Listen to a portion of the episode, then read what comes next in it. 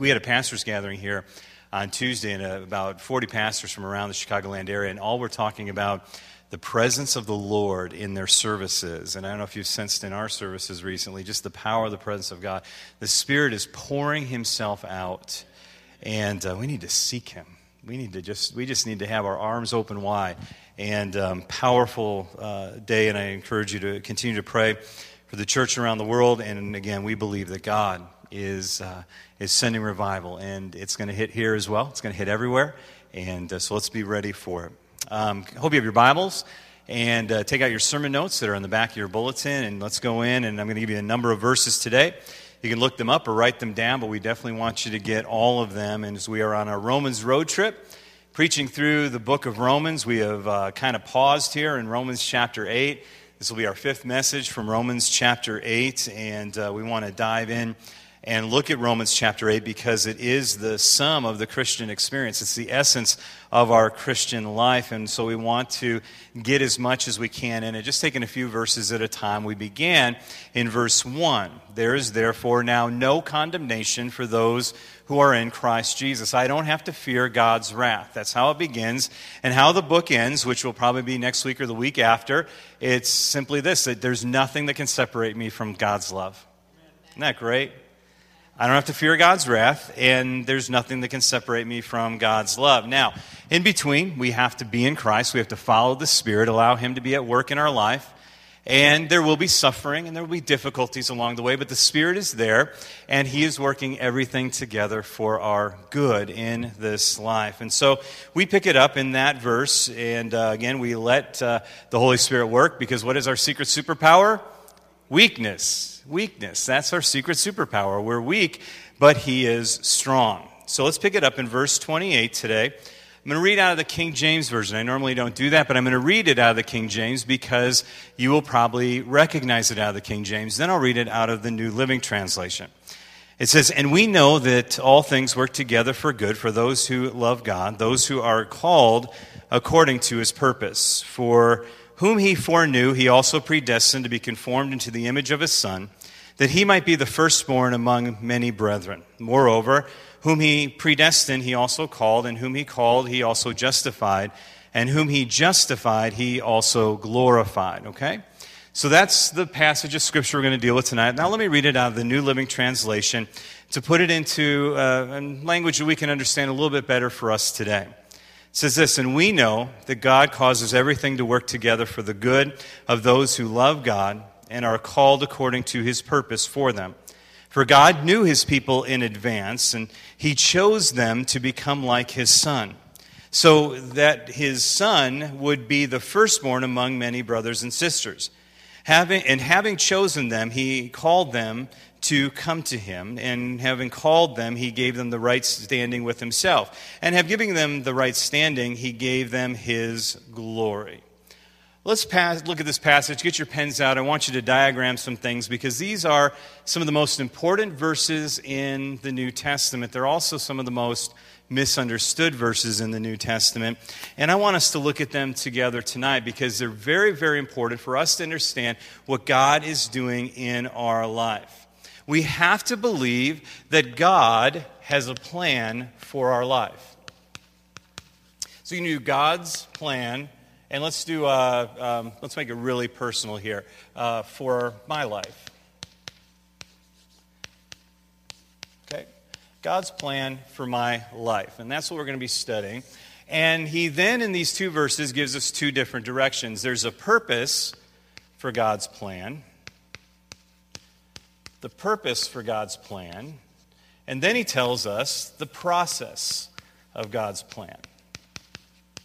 The purpose and then the process. So we begin with the purpose as we look here. So the purpose of God's plan is that we would be conformed into the image of Christ. And so we'll just say that we'll be like Christ. Okay? That's the purpose, or I should say, that's God's plan for you and me that I would be like Christ. I'd be conformed into his image. Now, there's a lot of Greek words tonight that I'm not going to bore you with, but I am going to give you the meanings behind them.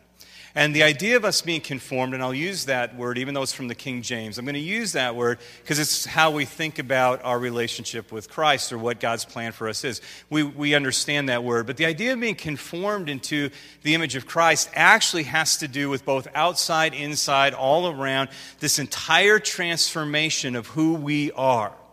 This is not a superficial, looking like Jesus kind of thing.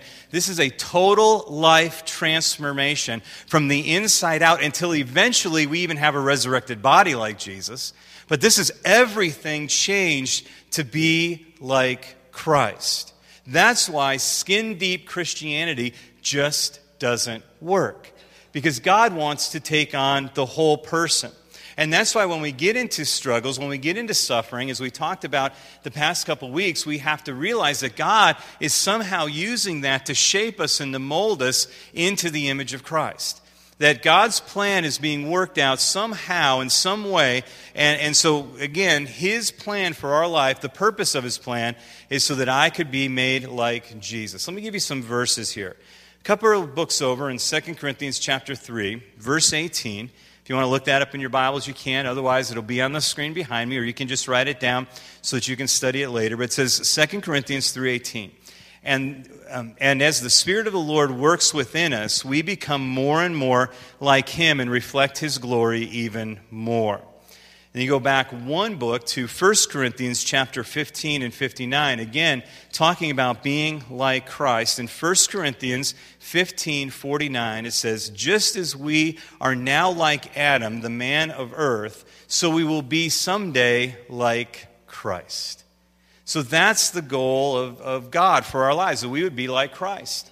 And when you think about Christ, and that's why I believe it's so important what we're doing on Thursday nights in teaching the life of Christ, is that we would understand who Jesus is and what he did. And, and again, this total transformation would begin to take place in our life, that we'd be conformed into his image, that I would think like Christ, that I would feel like Christ or have the heart of Christ, that I would act like Christ, that I would be like him, and then eventually, um, physically, uh, when I'm glorified, I will have a glorified body like Christ. And so that's God's plan for my life. That's God's plan for your life.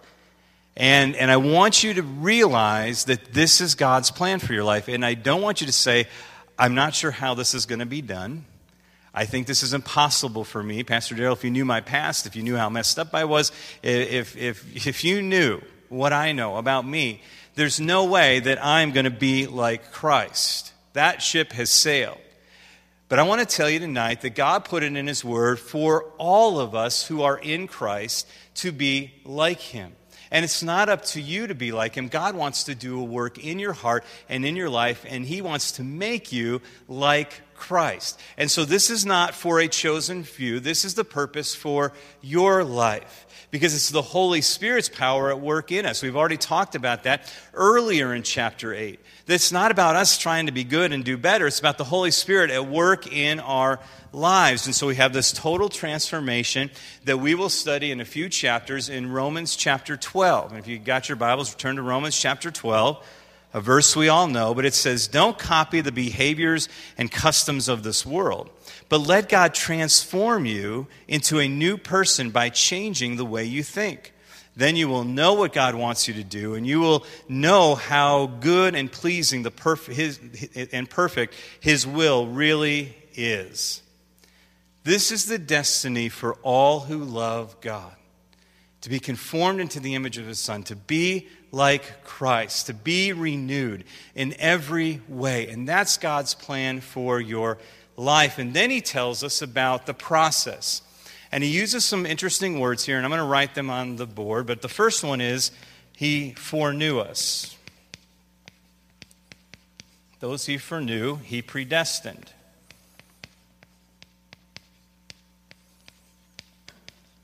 Those he predestined, he called.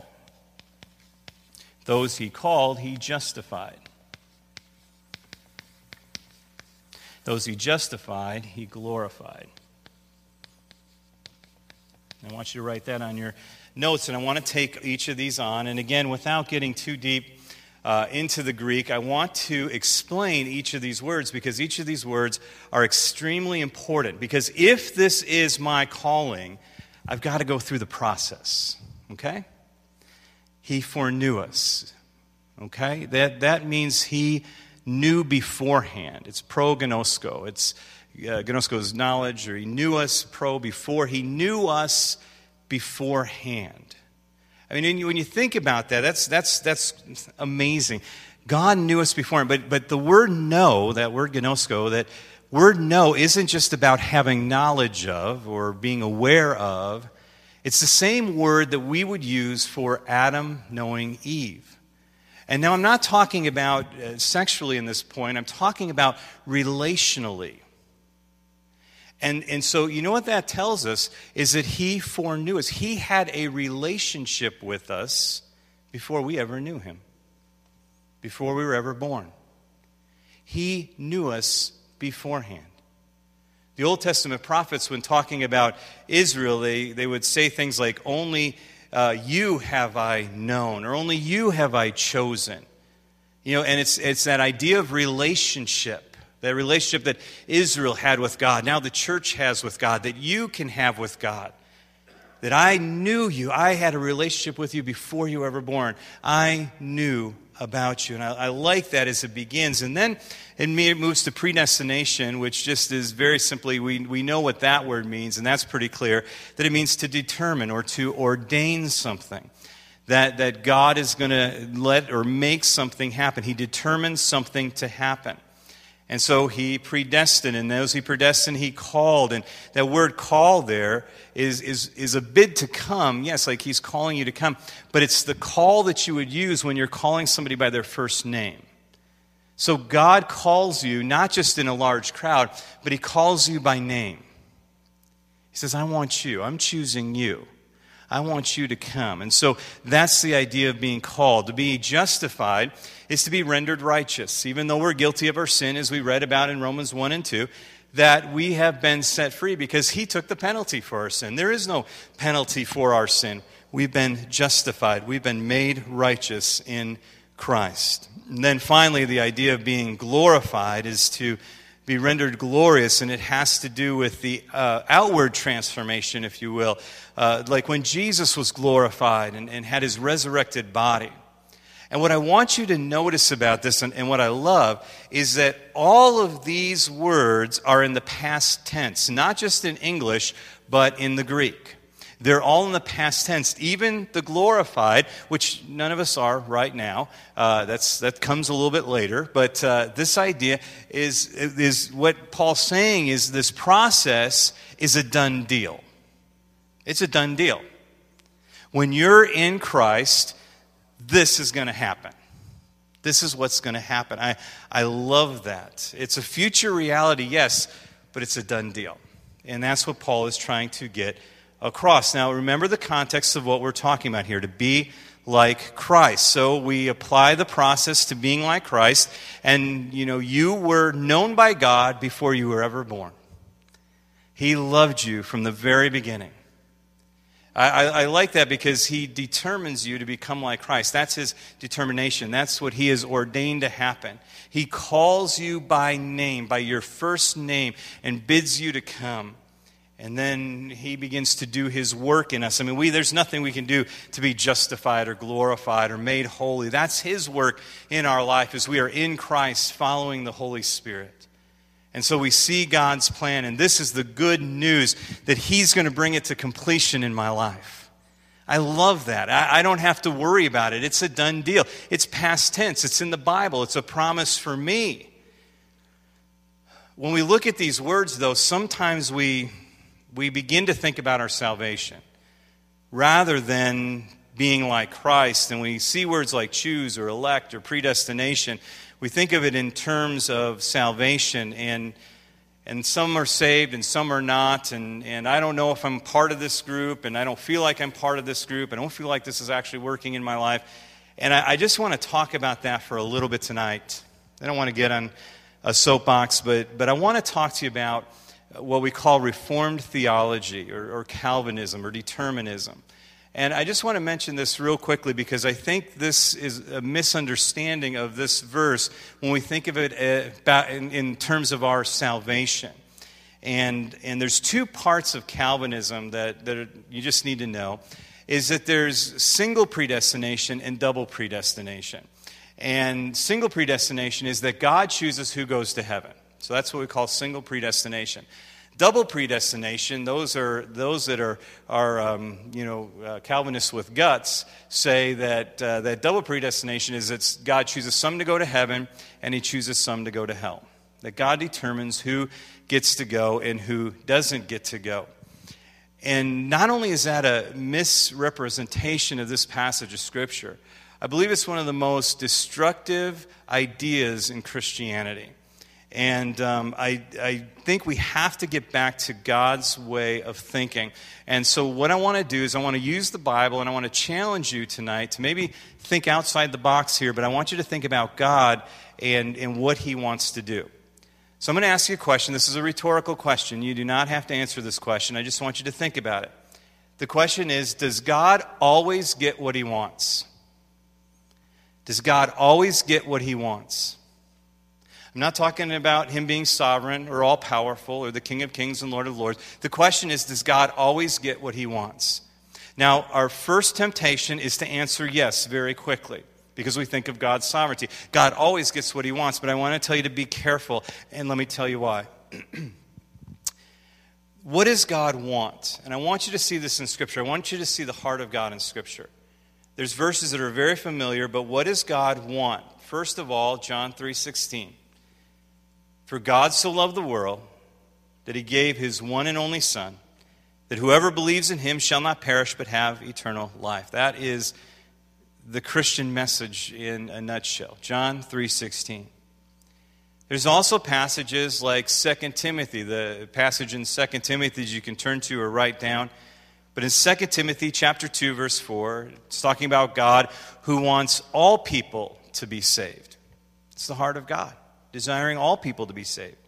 You can jump a little bit later in the New Testament to 2 Peter chapter 3 and verse 9. 2 Peter 3 9. He says he's patient with you, not wanting anyone to perish, but everyone to come to repentance. What's the heart of God? He wants everyone. He wants a relationship with everyone. That's the heart of God. He wants everyone to know Him. And so, this is where Rob Bell's book went wrong. Because he asked the question, Does God always get what he wants? He answered yes. And so if God always gets what he wants, then everybody's saved. But when you look at the Bible, you know there are those that choose to follow and those that choose not to follow. That there will be those that go to heaven and there will be those that go to hell. It's going to happen. And so if God always gets what he wants, he must send some to heaven and some to hell. Maybe God doesn't always get what he wants. And as I think about it, especially watching the news this week, I'm pretty sure God doesn't always get what he wants. Because God wanted a Garden of Eden. God wanted to walk with you in the cool of the day and talk with you. That's God's plan. Philip Yancey says every time Jesus did a miracle, it was like God saying, It wasn't meant to be like this. It wasn't meant to be like this. I submit to you that God doesn't always get what gets what he wants. I know it might be radical to think about, but we have a decision in the matter. Our life tells a story and we have free will. And the reason I believe that, that we can do what we want, is because there's conditions for salvation. Now, we're not going to spend a lot of time talking about those conditions because they actually come up in a couple chapters in Romans chapter 10. But just so you know tonight, in case you're not back in Romans chapter 10, the conditions for salvation are faith, repentance, and confession.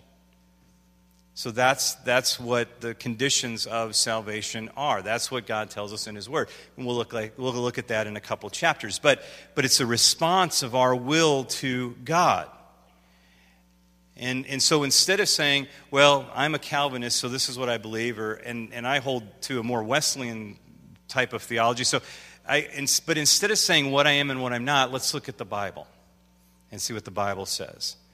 And, and, and what happens is, and, and I counsel people, you may say, well, why are you taking so much time with this? Because I counsel people that have an idea in their head that is just not found in Scripture. And it's one of two things. One is that there's people that want to come to God, but God says, no, you're not part of the elect, you're not part of the called.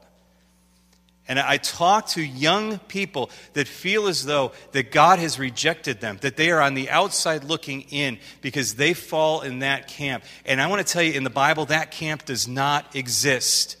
Because God says, when you seek me, you will find me. Jesus said, Anyone who comes to me, I will in no wise cast them out. There is no such thing as a person that wants God and can't have Him. And, and so you might talk to somebody someday like that. I want to tell you, God knew you before you were born, and He loved you. And, and, and so, again, we have to get that out of our mind. The other, the other thing we have in our mind is that there's people that really don't want to be Christian, but God wrestles them to the ground and makes them become a Christian. That's not in the Bible either. God doesn't do that. And so we've got to get these ideas out of our mind and, and, and realize it's those that seek after him. It's those that, that, that, that go with the, the conditions for salvation. It's those that are in Christ and being led of the Spirit.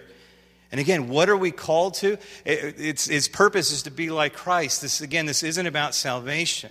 We have to go back to the goal and the purpose and the process. And, and, and remember the context of this. Then I know maybe I was going to say you know, but maybe you don't. In Romans chapter 9, he's going to talk about Israel. And so when we get there, we'll talk about that.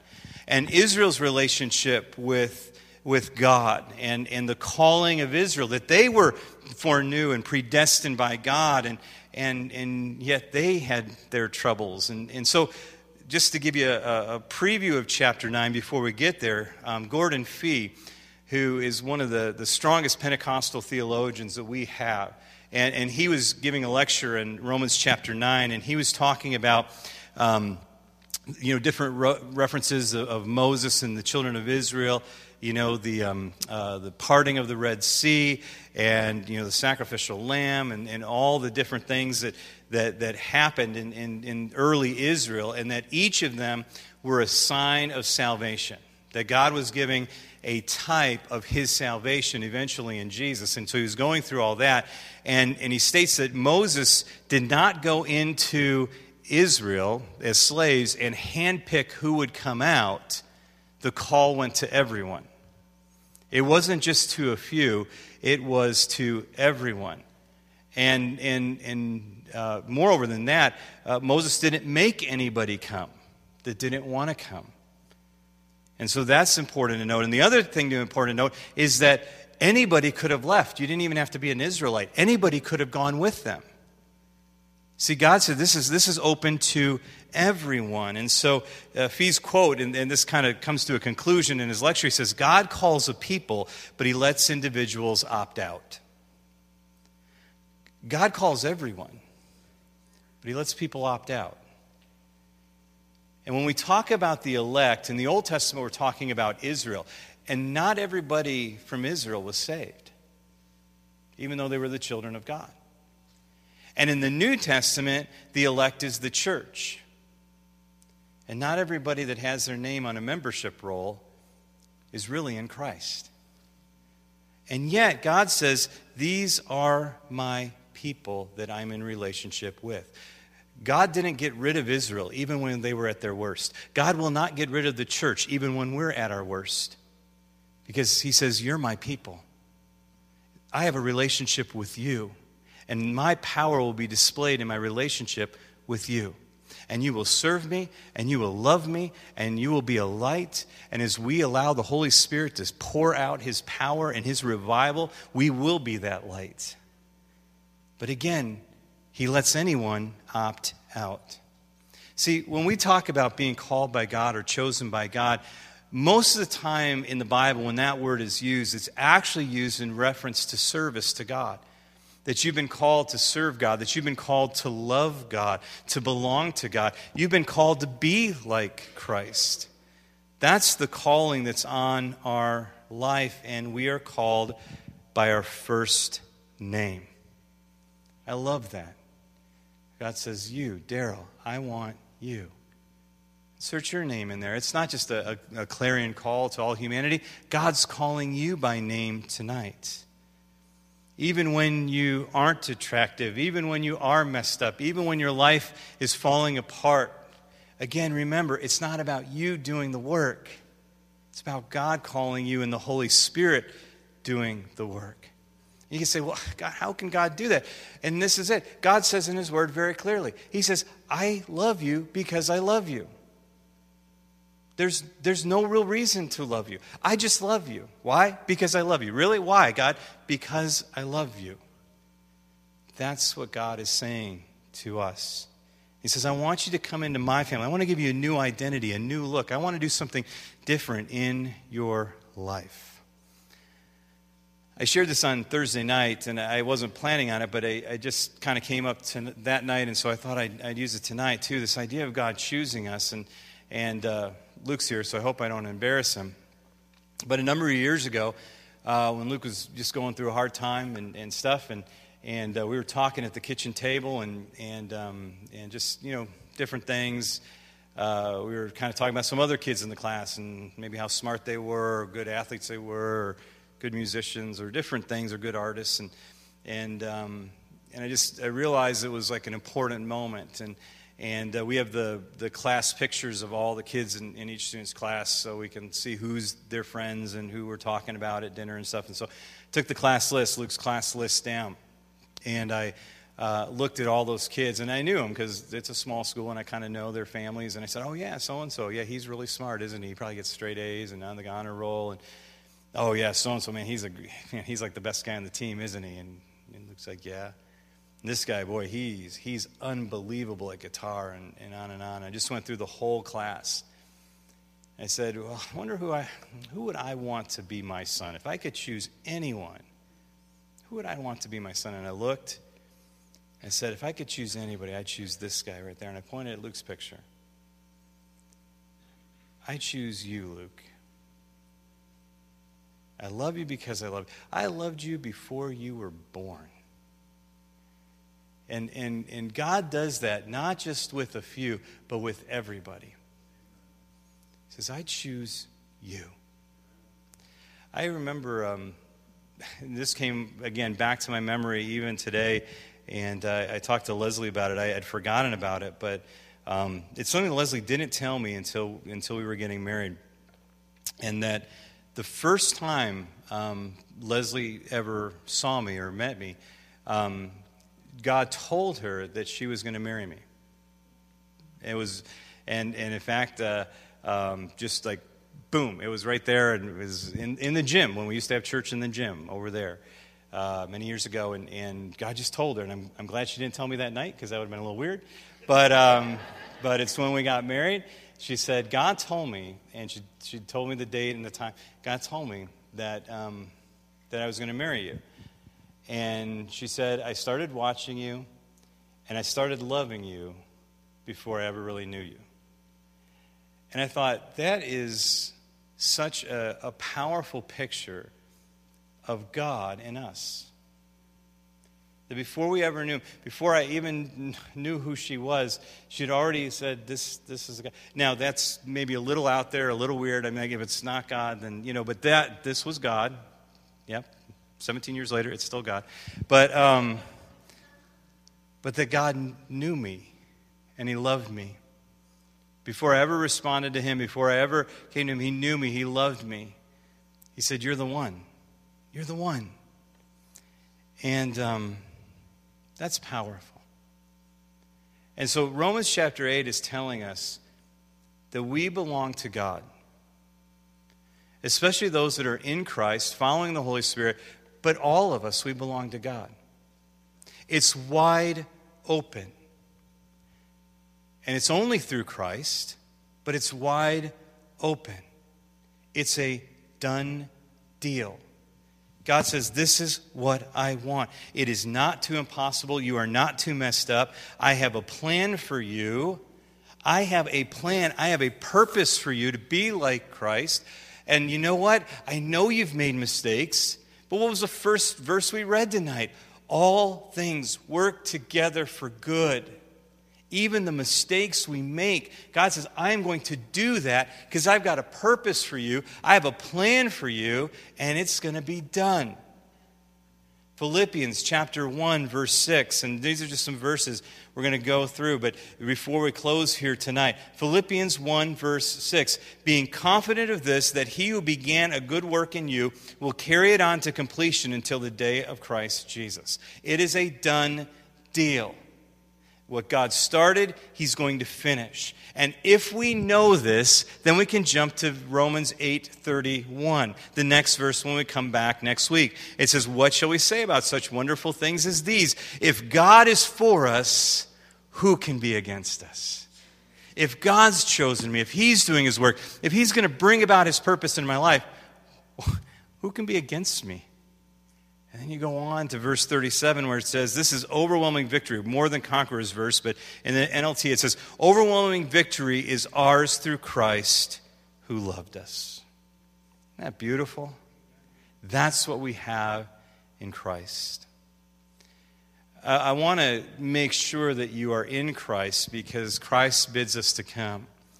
And as our church grows, I, I don't know everyone that's here on a Saturday or on a Sunday. But I want to make sure that you know Jesus Christ. And you don't have to know everything.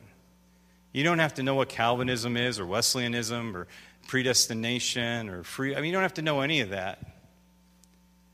I heard this one time and I, and I loved it. It's, it's about the, the thief on the cross. There's, Jesus was crucified with two thieves, and, and one of the thieves gave his heart to Jesus. Says, Remember me when you come into your kingdom. And Jesus says, Yes, you'll be with me in paradise today. And, and um, imagine cross showing up in heaven and saying, Well, why should we let you in? And he goes, Do you, do you know that you were foreknew by God? No. I, did you know you were predestined? Um, not sure what that means. Uh, were you called by God? Were you justified by God? I don't know. All I know is the guy in the middle told me I could come. That should be all of our response. The guy on the middle cross said I could come. You don't have to understand all this. This is just explanation of the process. He bids you to come. He calls you by name. He knows exactly who you are. And these aren't a verses for a few. This is a verse for everyone. Would you bow your heads and your hearts with me tonight? I want to give you an opportunity to um, come to Jesus tonight. So I'm going to pray with you, and, and um, maybe you've never surrendered your life to Jesus. You can do that. Um, you can do that tonight. And uh, I hope that you do. I pray that you do. And uh, maybe you've walked with Christ for many, many years, but you just want to say once again, thank you, God, for calling me. And uh, we're going to sing a song in a second. But before we do that, I just want to pray for you. And I want you to pray with me.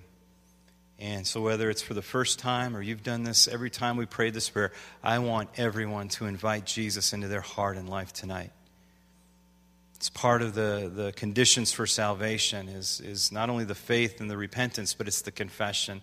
And let's see this prayer as our confession tonight. Would you repeat this prayer after me? Dear Lord Jesus, I know that I'm a sinner. I need your forgiveness. I believe that you died for my sins. I want to turn from my sins. I now invite you to come into my heart and life. I want to trust and follow you as my Lord and Savior. In Jesus' name, amen. Amen. If you prayed that prayer for the first time, uh, God is beginning you a brand